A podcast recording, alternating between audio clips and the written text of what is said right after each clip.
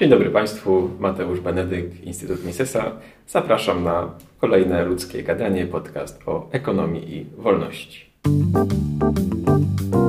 Ludzkie gadanie. Podcast o ekonomii i wolności. Dzisiaj moim gościem jest Mateusz Machaj, e, profesor Uniwersytetu Wrocławskiego. Witaj Mateuszu. Dobrze być z powrotem. Witam, dzień dobry. Spotykamy się, ponieważ 100 lat temu ukazała się książka Socjalizm Ludwiga von Misesa i uznaliśmy, że jest dobry pretekst do tego, żeby do tego dzieła wrócić.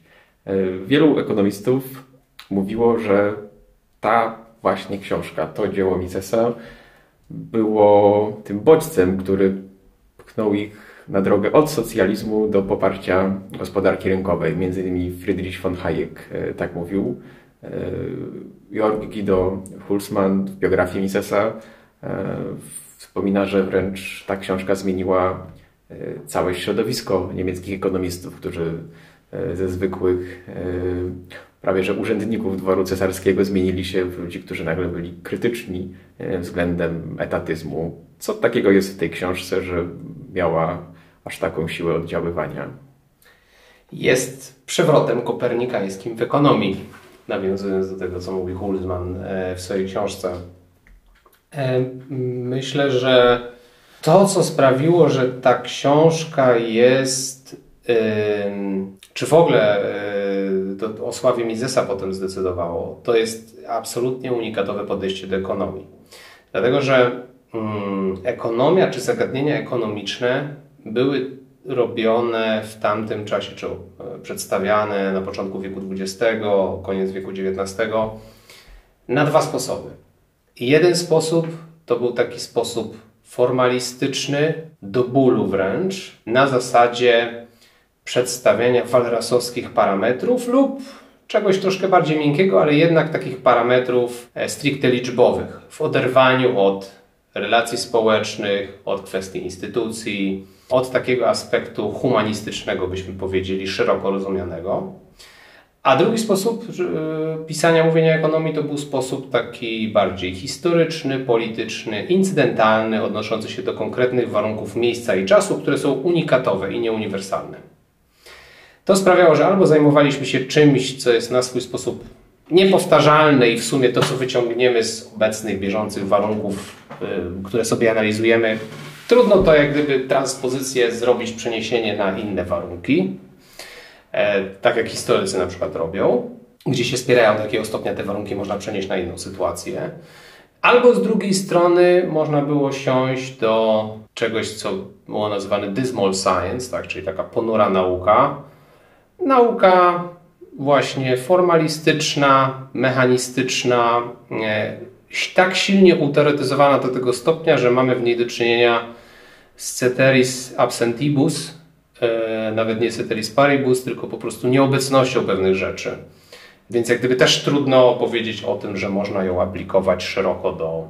Czy w ogóle jest dyskusyjne, na ile można ją w ogóle aplikować do rzeczywistości, na ile to jest e, omawianie jakichś, jakichś malunków, rysunków na ciemnej jaskini, a na ile opisywanie rzeczywistych procesów e, gospodarczych. No i tu pojawia się Mises ze swoją książką, która e, oferuje trzecią drogę między jednym a drugim. To znaczy, z jednej strony mamy do czynienia tam z pewnym rygorem, wywodem formalnym, z przyczynowością, z przyczynami, skutkami, z aspektami uniwersalnymi odnoszącymi, odnoszącymi się do gospodarek e, potencjalnie każdych, w każdych okolicznościach i czasie, jeżeli oczywiście pewne założenia są spełnione.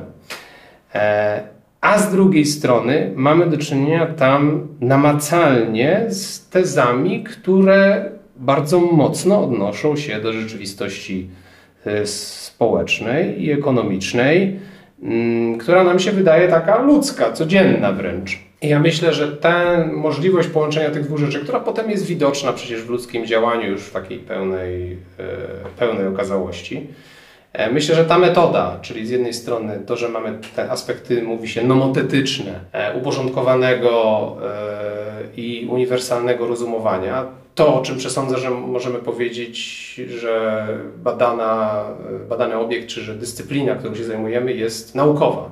Więc mamy tam aspekty naukowe i uniwersalne. A z drugiej strony jednocześnie one są tak bliskie e, naszemu doświadczeniu, e, że, że po prostu e, no, no, no mówią namacalnie o czymś, co jest wokół nas. I, i, i to jest pewne osiągnięcie Misesa. Też niezależnie od tego, jakie poglądy mamy, to jest pewne osiągnięcie, które jest absolutnie unikatowe w pierwszej połowie XX wieku i to przyciągało niebywale. To w takim razie jak tę właśnie metodę uprawiania ekonomii Mises wykorzystał do konkretnego przypadku analizy gospodarki socjalistycznej. No, Mises e, najpierw opublikował swo, e, ten swój artykuł, który pisał bodajże w 18 roku, a koncepcje jego, e, które na przykład wywarły ogromny wpływ na Maxa Webera, który zmienił całkowicie swoje podejście do kwestii soc, e, ładu socjalistycznego. E, tak jak zwraca uwagę u siebie to Hulzman. E, Weber zresztą w swoich wykładach w ogóle nie mówił o socjalizmie tak jak mówił Mises, a po zapoznaniu się z jego wykładem, jak sobie poczytamy prace socjologiczne Webera, to tam w tych pracach jest już to inkorporowane. De facto argumenty Misesa są inkorporowane do tego, co, co pisze Weber. W sensie to co, to, co tam u Webera się pojawia, to jest, to jest tak naprawdę inspiracja Misesa o socjalizmie. E, taka wzbogacona o pewne socjologiczne obserwacje.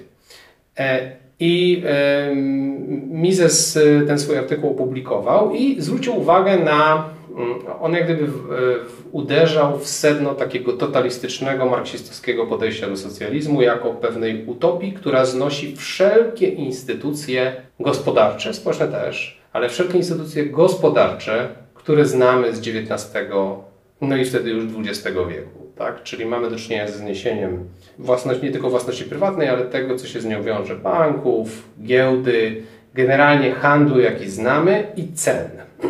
I to powoduje zrównanie z ziemią całości. W zamian za to ma powstać jakiś kolektywny projekt sterowany przez e, wyimaginowaną kolektywną, niekolektywną dyktaturę, nie wnikajmy w to. I Mises pokazuje, że przy likwidacji tychże instytucji, o których powiedzieliśmy, szczególnie cen, nie możemy sobie wyobrazić zaawansowanej gospodarki z daleko posuniętym podziałem pracy, który jest kluczowy dla wysokiej produktywności. I to skończy się generalnie gospodarczą katastrofą.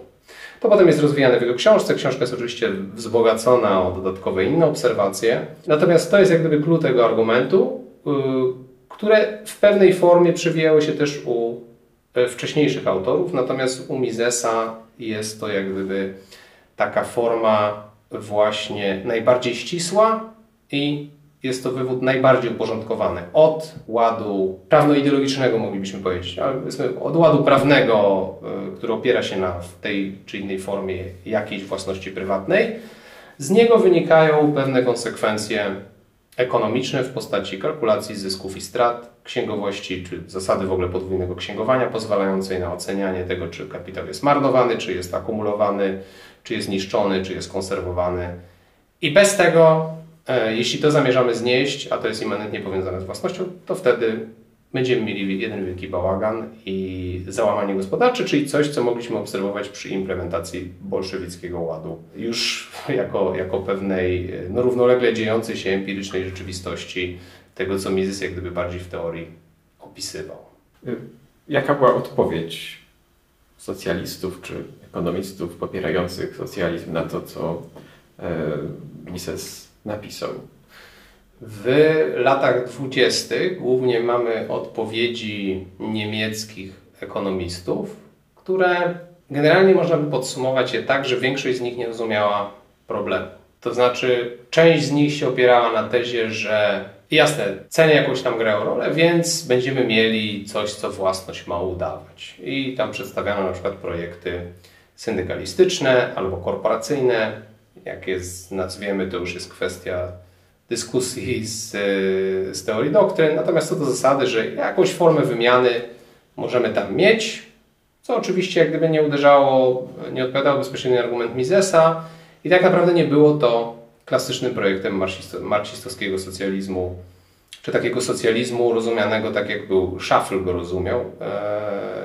Także wszystkie projekty socjalistyczne mają w sobie jeden element wspólny, że musi być wypracowana kolektywna decyzja e, stanowiąca zespół dyrektyw o tym, co robić z rzeczami, tak? I że to jest projekt woli politycznej. To nie jest jakiś, jak, jak, jakiś rezultat handlowania, targowania się.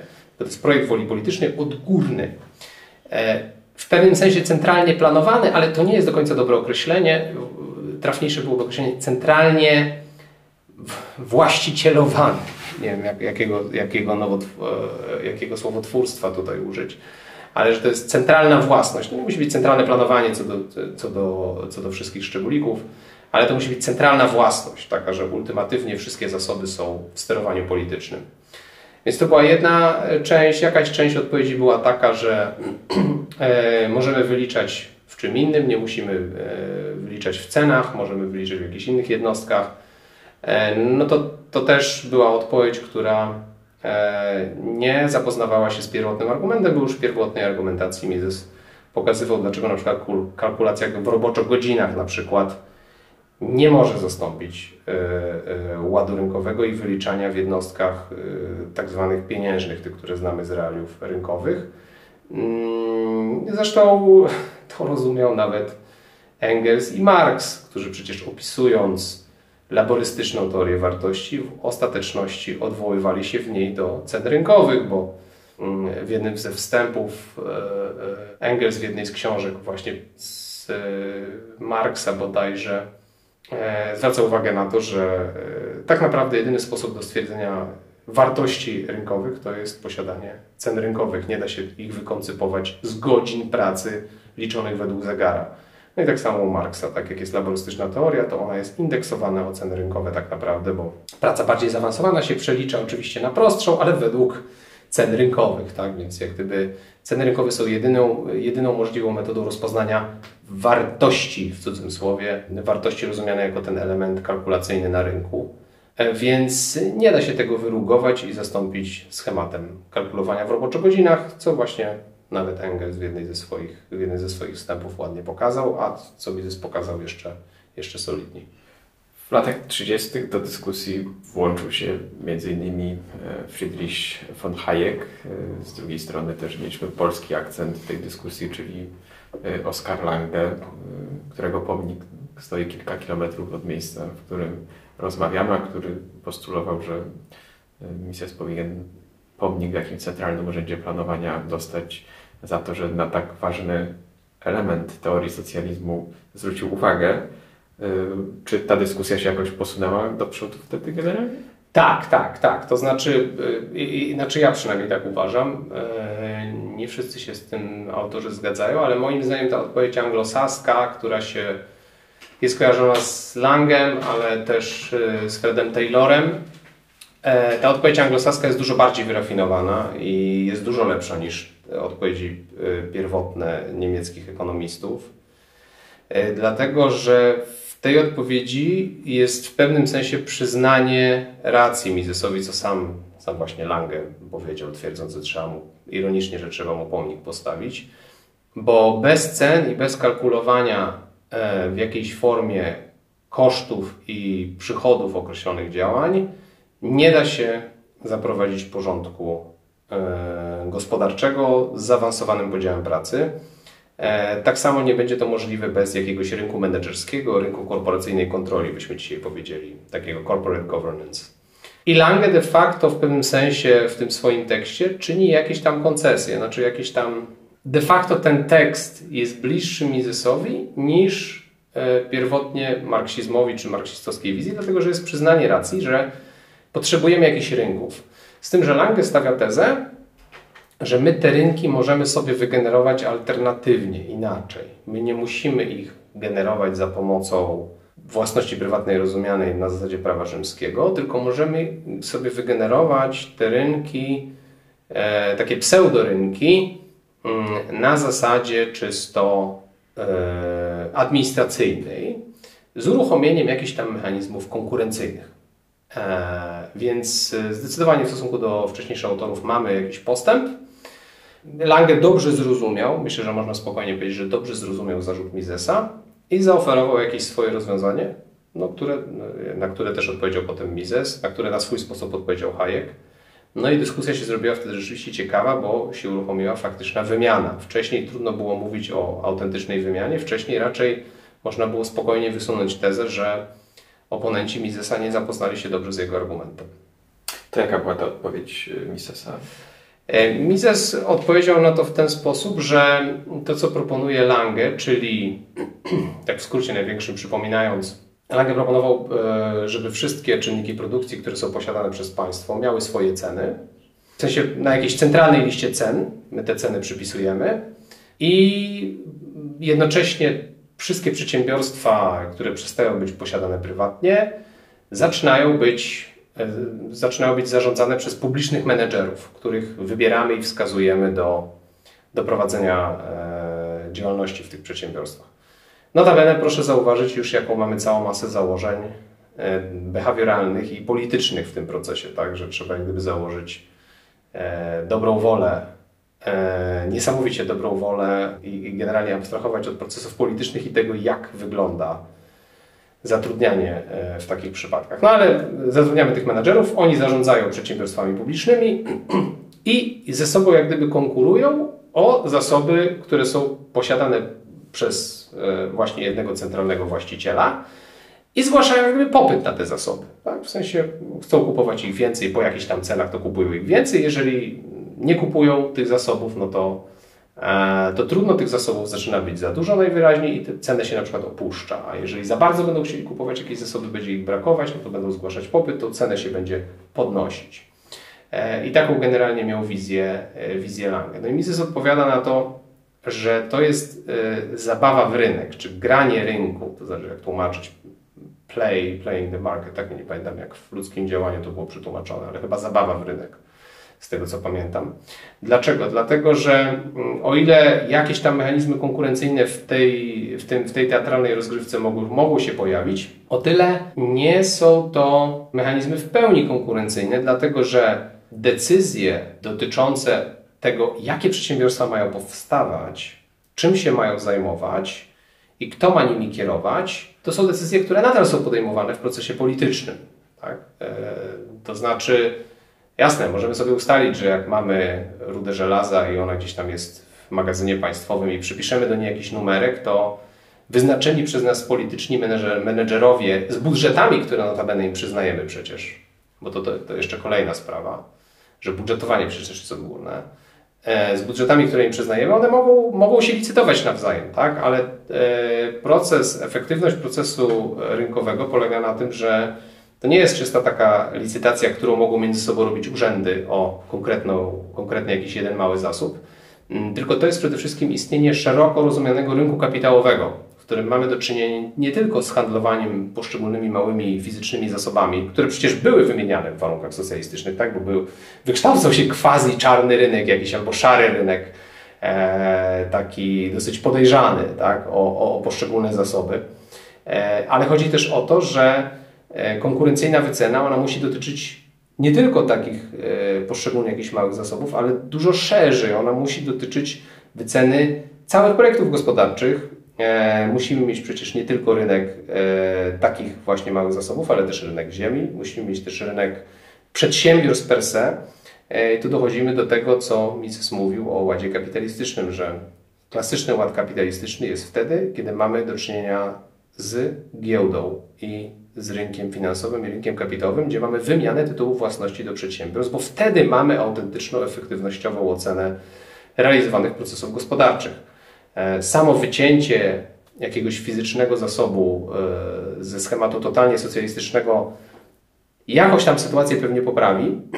Tak jak można powiedzieć, że ład socjalistyczny w Polsce był na pewno e, lepszy gospodarczo niż ład w sowieckim systemie, chociażby dlatego, że nie mieliśmy pełnej kolektywizacji ziemi. Nie zmienia to jednak faktu, że e, no w momencie, w którym nie mamy właśnie tego, e, tego rynku giełdowego, giełdy, czyli po prostu możliwości handlowania całymi projektami gospodarczymi i konkurowania menedżerów między sobą z pozycji konkurujących ze sobą, znaczy przez pryzmat konkurujących ze sobą właścicieli, no to wtedy tej efektywności również zabraknie. Wracając na chwilę do książki, to yy, ta książka nie jest generalnie ścisłym technicznym traktatem o niemożności sprawnego funkcjonowania gospodarki socjalistycznej.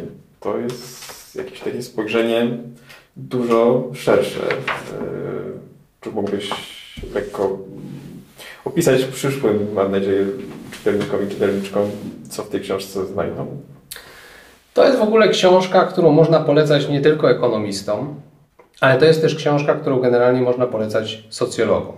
To znaczy, z jednej strony też musimy pamiętać, że ta książka wtedy była niezwykle aktualna. To kwestie, które są w niej poruszane, były niezwykle aktualne. Spora część z nich, ta nieekonomiczna część z nich, jest dzisiaj już nieaktualna. E, co jak gdyby nie, nie zmniejsza waloru książki e, dla współczesnego czytelnika, szczególnie ze strony tej gospodarczej, tak? Ale mamy tam na przykład omawiane kwestie rodziny, e, kwestie ładu społecznego, mamy przecież rozdział o prostytucji, na przykład o wolnej miłości. Tutaj te zagadnienia, które wtedy były poruszane 100 lat temu, one się odnosiły do bieżącego dyskursu politycznego, w którym rolę grali naprawdę marksiści. Tacy radykalni rewolucjoniści, którzy autentycznie chcieli obalić wszelki ład społeczny i rozbić wszelkie więzi, e, więzi społeczne. Więc jak gdyby nic dziwnego, że książka, która się wtedy tym zajmowała, te kwestie jak najbardziej poruszała. E, no dzisiaj, jak mamy dyskusję z zakresu socjalizmu, czy, czy socjalizmów, albo, albo e, spadkobierców socjalizmu, bo jednak socjaliści dzisiaj, czy ludzie, którzy się dzisiaj nazywają socjalistami, są mniej radykalni na szczęście od socjalistów sprzed 100 lat no to część jak gdyby tego dyskursu, która się w książce pojawia, niekoniecznie e, znajdzie dzisiaj uzasadnienie. Z drugiej strony pewne ogólne kwestie, które poruszamy, jest na przykład dotyczące integrowania się jednostki ze społeczeństwem.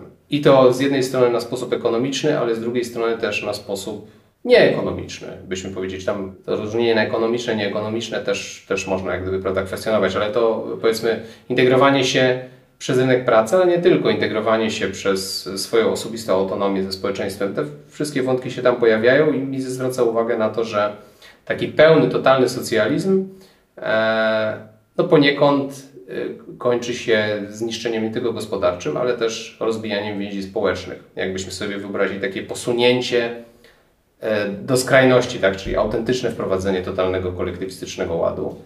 I myślę, że z tego względu chociażby też można się z tymi fragmentami zapoznać. Y, myślę, że socjolog przy całym rozpoznaniu jak gdyby właśnie nieaktualności pewnych zagadnień tam poruszanych, myślę, że y, osoba, która się interesuje socjologią też bardzo dużo z tej książki sobie wyciągnie. Ale też pewnie warto dodać, że ci, którzy sobie wyobrażają, że Mises był jakimś, nie wiem, atomistą społecznym, który uważa, że istnieją tylko jednostki, a nie społeczeństwo, to po lekturze autentycznych tekstów Misesa, właśnie na przykład z socjalizmu, mogą się dość poważnie zdziwić, bo to podejście jest dużo bardziej zniuansowane, chociaż indywidualizm metodologiczny jak najbardziej jest tam obecny. Nie, nie, to y, jak gdyby to powraca jak bumerang, notorycznie, tak? Sugestia, że, że Mises był metodologicznym atomistą, czy że wierzył w metodologiczny atomizm, y, że społeczeństwa to są tylko rozbite jednostki, które wchodzą ze sobą w interakcję, jakoś się zderzając, to jest y, kompletny absurd, bo Mises doskonale sobie zdawał sprawę z tego, że istnieją e, złożone systemy, które nie są jednokierunkowo w danym momencie natychmiast redukowalne do tylko i wyłącznie bieżących zachowań jednostek. Tak? Że, że występują pewne efekty synergii, e, pewne efekty współoddziaływania, których się nie da uchwycić tylko schodząc na przykład do poziomu, nie wiem, załóżmy preferencji tylko i wyłącznie tak? jednostek. Więc, mm, więc tak, rzeczywiście można odnieść wrażenie, że. E, znaczy, odnieść wrażenie. Myślę, że to dobrze podsumowałeś. Po prostu, jak ktoś uważa, że, e, że indywidualizm metodologiczny to jest, to jest metodologiczny atomizm, to powinien po tą książkę sięgnąć i, i przy uczciwej, szczerej lekturze zmieni szybko zdanie. Tutaj w tej książce tak mamy te myśli jakby zapoczątkowane, które później są powtórzone, rozwinięte w ludzkim działaniu, gdzie Mises jakby no, próbuje w ogóle opisać całą genezę społeczeństwa czy, czy, czy współpracy społecznej i jednocześnie udowodnić, że y, idee marksistowskie czy socjalistyczne będą oznaczały zaprzestanie tej współpracy, że będzie to destrukcjonizm, a, a nie jakiś nowy rozkwit ludzkości. Czy w takim razie myślisz, że ta dyskusja o socjalizmie jakoś może odżyć dzisiaj, kiedy na przykład niektórzy uważają, że big data czy sztuczna inteligencja daje nam nowe narzędzia, których Lange lub inni socjaliści nie mogli sobie nawet wyobrazić e, i która sprawia, że takie planowanie gospodarcze centralne, czy centralne, czy przez sztuczną inteligencję e, staje się na wyciągnięcie ręki, że czy, czy te argumenty Misesa dalej jednak byłyby tutaj aktualne przeciwko systemom, które wykorzystują narzędzia, o których on nie myślał.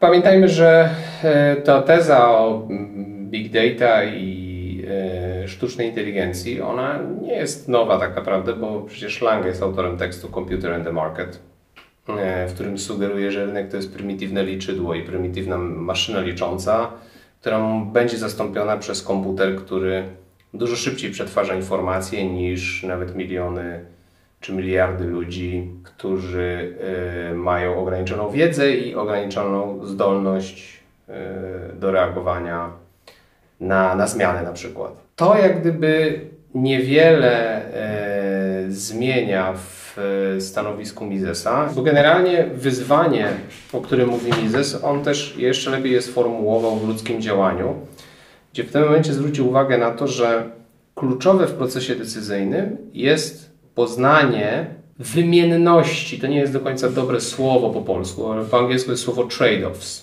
ale jeśli mielibyśmy tłumaczyć to jakoś, to powiedzmy to byłaby wymienność, zamienność, wymienność jednych rzeczy na drugie, czyli e, jak gdyby rozpoznanie, że jak robimy jedną jakąś rzecz, to nie możemy wykonywać innej rzeczy i jaki jest mniej więcej stosunek ilościowy jednej rzeczy do drugiej. I teraz pytanie brzmi, czy big data i sztuczna inteligencja są w stanie skompletować w całości wymienności e, czynników produkcji do tego stopnia, że po pierwsze będziemy mieli je rozpoznane bez e, elementu niepewności, a po drugie, czy rzeczywiście będziemy w stanie je przetworzyć. Jeśli chodzi o kwestię drugą, to na razie nie ma na to tak czysto techniczną, to też nie widziałem na to dowodów.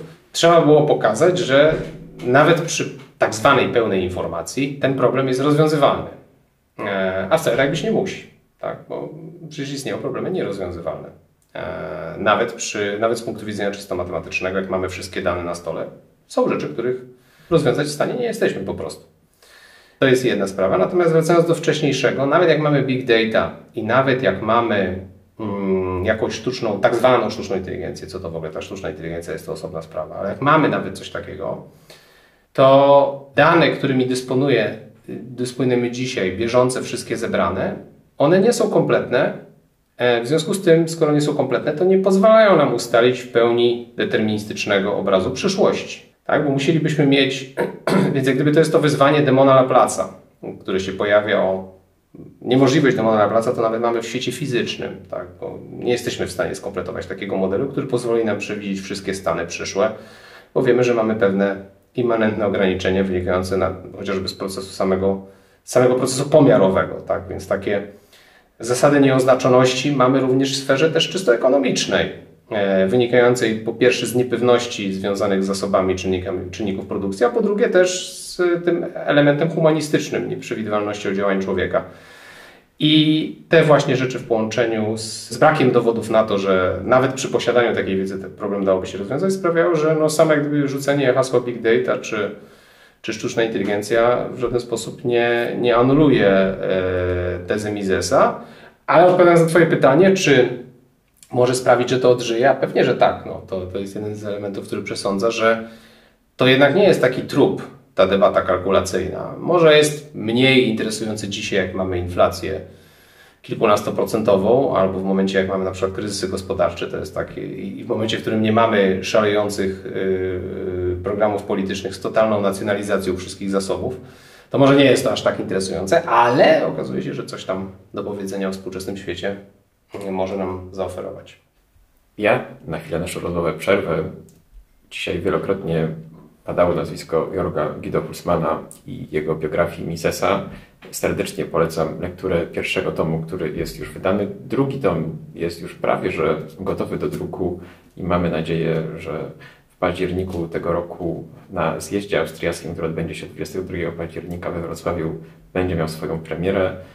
Wstępnie swój udział potwierdził już także sam Jörg Guido Pulsman, więc zapraszam do lektury jednego tomu, wkrótce obu, a także do tego, żeby Wrocław końcem października odwiedzić i spotkać się z autorem tej bardzo dobrej książki poświęconej życiu i dziełu Ludwiga von Misesa.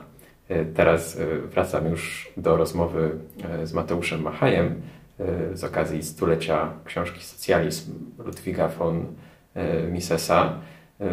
Jeszcze pod wieloma naszymi filmikami pada takie pytanie, które myślę, że teraz jakby można je przywołać.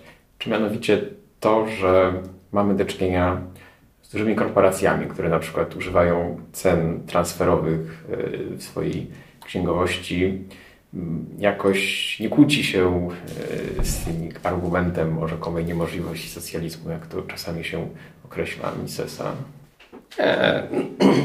Znaczy zarządzanie wewnątrz firm znaczy, ja jakbym sformułował, chciał sformułować argument Misesa trochę inaczej niż on sformułował, to bym sformułował to tak. Albo nawet to się przewija przecież w książce Socjalizm, nawet, nawet lepiej niż, niż w tym jego pierwotnym artykule. Społeczeństwo i gospodarka to jest taki ład, w którym każdy, e, posiadając swój własny zasób podstawowy, jakim jest swoja praca, swoje ciało, ale nie tylko to, to co też ma wypracowane i zakumulowane w postaci fizycznej własności prywatnej, może wybierać, w jaki sposób chce się integrować ze społeczeństwem, i ta możliwość wyboru sposobu integrowania ze społeczeństwem powoduje, że ten zasób, który posiadamy, jak gdyby wrzucamy go w proces oceny wartości z punktu widzenia tylko i wyłącznie e, kalkulacji ekonomicznej, wrzucamy to i pozwala to w rzeczywistości kierować ten zasób w takie procesy, które inni postrzegają jako relatywnie najkorzystniejsze, najbardziej użyteczne i najbardziej społecznie przydatne z punktu widzenia finalnego konsumenta. Ten proces oczywiście nie jest idealny, to nie ma co się oszukiwać. Natomiast taka jest jak gdyby główna idea. I teraz tak, jak zadamy sobie pytanie o e, na przykład firmy duże, które integrują wiele procesów gospodarczych, i e, wprowadzają na przykład swój własny e, sposób e, rozliczania zasobów, które posiadają. Mamy na przykład takiego słynnego niemieckiego producenta aut, największego bodajże, który na przykład tworzy takie sklepiki. Tak? O, dobra, mogę powiedzieć, że chodzi o Volkswagena. Tak? Volkswagen ma na przykład u siebie takie sklepiki, w których ma poszczególne technologie, poszczególne komponenty, które można montować w samochodach i on tam je gdzieś tam wycenia sobie i poszczególne firmy należące do koncernu, y, czy to Skoda, czy Audi, czy Seat, czy jeszcze jakiś inny, jak chcą na przykład w swoim projekcie dana fabryka y, uwzględnić daną technologię, to jak gdyby kupują sobie w tym sklepiku, tak? Mimo, że w pewnym sensie mamy do czynienia, znaczy może nawet mamy do czynienia na papierze, możemy nawet mieć do czynienia z transakcjami, tak? Ale to jest mniej więcej taki stworzony wewnętrzny sobie rynek, który ma na celu sprawdzenie jakiejś tam efektywności. I tego typu rozwiązania jak gdyby sobie istnieją, ale musimy zdawać sobie sprawę z tego, że one istnieją na wyspie cen rynkowych. Tak? E, to znaczy, nawet jeśli jakiś łańcuch w danym fragmencie firmy nie ma odpowiednika rynkowego, to jak gdyby nie zmienia faktu, że w każdej sytuacji wszystkie te zasoby e, czynników produkcji, które są wykorzystywane, jeśli chodzi o pracę i dobra kapitałowe, de facto potencjalnie taki rynek mają. Tak? Jak sobie weźmiemy mm, na przykład jakikolwiek inny scenariusz, na przykład Roskopfa i jego w XIX wieku rewolucji na rynku zegarków, produkcja zegarków czy zegarów generalnie wyglądała tak, że to był, że to był e, przemysł praktycznie luksusowy, w którym nie było wypracowanych pewnych schematów e, pozwalających na masową produkcję, prostą masową produkcję dla, dla szerokiego grona odbiorcy. Te schematy nie istniały. Roskow założył sobie firmę, która robiła rzeczy, których nikt inny nie robił. I stworzył procesy technologiczne, które wcześniej w ogóle nie istniały. Łączenia ze sobą czynników produkcji, e, których wcześniej jak gdyby na rynku nie można było znaleźć. I on to robił jak gdyby wewnątrz firmy. Więc oczywiście to, że jakieś, jakieś procesy e, planowania, organizowania życia gospodarczego odbywają się w dużej mierze w firmie, e, do tego stopnia, że ich odpowiedniki mogą nie istnieć na rynku, albo nawet mogą znikać z rynku, no nie zmienia jak gdyby faktu, że to jest cały czas na, na wyspie procesu rynkowego, w którym każdy właśnie posiadając swoje zasoby produkcyjne jest w stanie wybrać metody integrowania się z, ze społeczeństwem i ze strukturą produkcji w taki sposób, żeby trafiać do najbardziej produktywnych zastosowań. Generalnie wśród książek, które e, sprzedajemy, mamy aż trzy pozycje, które są poświęcone socjalizmowi. Mamy kalkulację ekonomiczną w socjalizmie Misesa, czyli ten pierwotny artykuł, który całą debatę kalkulacyjną rozpoczął. Mamy socjalizm, rachunek ekonomiczny i funkcję przedsiębiorczą Jesusa Huerty de Soto i mamy Twoją książkę e, Kapitalizm, socjalizm i prawa własności. E, oczywiście możemy też dodać, że książka Socjalizm jest dostępna po polsku, bo wydawnictwo Arkana e, tłumaczenie wydało bodajże w roku 2009. Czy jakby tych książek nie jest przesyt, jeśli mielibyśmy to zważyć tym, że gospodarka planowa na świecie to już za wiele takich nie zostało yy, krajów na szczęście. Jakaś Kuba, jakaś Korea Północna, ale generalnie socjalizm taki pełnoskalowy nie wydaje się czymś, yy, co by na nas czyhało jej za rogiem. No, to jest kwestia trochę subiektywnej oceny. Trochę się mogę zgodzić z tym, że to jest temat taki już przestarzały, y, szczególnie w świetle wyzwań, przed którymi dzisiaj stoimy. Tak jak powiedzieliśmy, nie ma w większości krajów rozwiniętych świata nie ma wojujących, y, nacjonalizujących programów politycznych, które dążą do tego, żeby znieść całkowicie rynek kapitałowy i rynek czynników produkcji. To jest głównie zagadnienie dotyczące przyszłości. Z drugiej strony jest pewien element teoretyczny, który pozostaje wieczny w tym sporze. Jak zwraca uwagę Kirchner, zrozumienie pewnych aspektów, e, może nawet już nawet nie samego socjalizmu, ale debaty o socjalizmie, tego co, co w trakcie tej debaty się pojawiło, rzuca nam ciekawe mm, konkluzje dotyczące, czy pozwala nam wypracować ciekawe konkluzje dotyczące mm, funkcjonowania przedsiębiorstw i funkcjonowania firm w otoczeniu już gospodarki nawet rynkowej, tak? To, co rozmawialiśmy przed chwilą o, o wielkości firmy, E, to, co rozmawiamy, tutaj chyba zbyt wiele o konkurencji nie rozmawialiśmy, ale kwestie teorii konkurencji, teorii firmy, teorii przedsiębiorczości, no to są zagadnienia, które jakoś zahaczają o kwestie omawiane w e, rachunku ekonomicznym w ładzie socjalistycznym, więc y, temat do jakiegoś stopnia jest żywy, trupem nie jest, nawet jeśli są z bieżącego punktu widzenia bardziej, bardziej interesujące i pochłaniające kwestie. E, no i ja nie wiem, czy aż taki przesyt książek jest. No, u nas akurat są te trzy, ale to jest aż tak dużo? No, może nie aż tak dużo. A kiedy rozmawialiśmy sobie o tym podcaście, to wspominałeś też, że można by poniekąd te rozważania socjalizmu Misesa połączyć z debatą o dystrybucji dochodu, czy redystrybucji dochodu. Jakie tutaj widzisz połączenie? E, to znaczy, u Misesa mm, pojawia się takie sformułowanie, że jedną z nie wiem, czy takiego sformułowania użył, ale myślę, że mógł to tak postrzegać, że jednym z największych błędów w historii myśli ekonomicznej było to podejście Johna Stewarta Milla do kwestii tak zwanej dystrybucji, e, który postawił taką tezę, że teoria produkcji w ekonomii to jest coś innego niż teoria dystrybucji. Że jak gdyby to, że my sobie coś produkujemy, to jest jak gdyby rządzi się swoimi prawami, a potem kwestia dystrybucji to jest zupełnie odrębna sprawa. Notabene, jak się zastanowimy nad tym sformułowaniem, to ono się przewija e, w myśleniu o bardzo wielu współczesnych kwestiach. Na przykład jak sobie weźmiemy kwestię luki płacowej, na przykład między kobietami a mężczyznami, albo luki płacowej między jakimiś innymi grupami społecznymi, grupami etnicznymi na przykład, e, to tam pokutuje trochę takie myślenie na zasadzie Johna Stewarta Milla, że teoria produkcji sobie to jest jakieś tam produkowanie, a potem ktoś, jakaś wola podejmuje decyzję o tym, co kto dostanie, tak? jaki, jaki jest przydział. I rzeczywiście w ładzie socjalistycznym de facto następuje problem gigantycznej, ekstremalnej arbitralności dystrybucji w odniesieniu do sfery produkcji, dlatego że produkcja jest sterowana dekretem, a potem dystrybucja jest sterowana dekretem. Natomiast jak Mises zwraca uwagę w swoich opracowaniach, w procesie rynkowym de facto mamy do czynienia z dwoma stronami tego samego medalu. To jest też taka jedna z ciekawych rzeczy, która się gdzieś tam przewijała w kwestii e, ładu socjalistycznego. Posługując się językiem formalnym, mówimy, że jest jakaś tam zdyskontowana wartość krańcowa czynników produkcji, e, to ona mówi nam jednocześnie i o produkcji związanej z tym czynnikiem produkcji, i o y, tak zwanej dystrybucji. W pewnym sensie nie ma dystrybucji w oderwaniu od produkcji. Czyli gdyby, jak jakiś czynnik produkcji partycypuje w produkcji e, na rynku, przepraszam, że tej produkcji tak dużo, ale no, mamy te dwa terminy trochę na siebie nachodzące.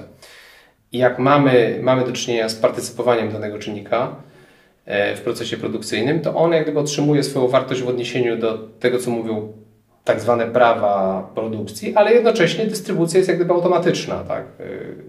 Jest i zarobek dla kogoś, kto ten czynnik produkcji ma, i jednocześnie produktywny wkład, ta dodana wartość w produkcję, którą ten czynnik zaoferował. E, to, jest, to są dwie strony tego samego medalu. Myślę, że możemy na tym zakończyć naszą e, dzisiejszą rozmowę.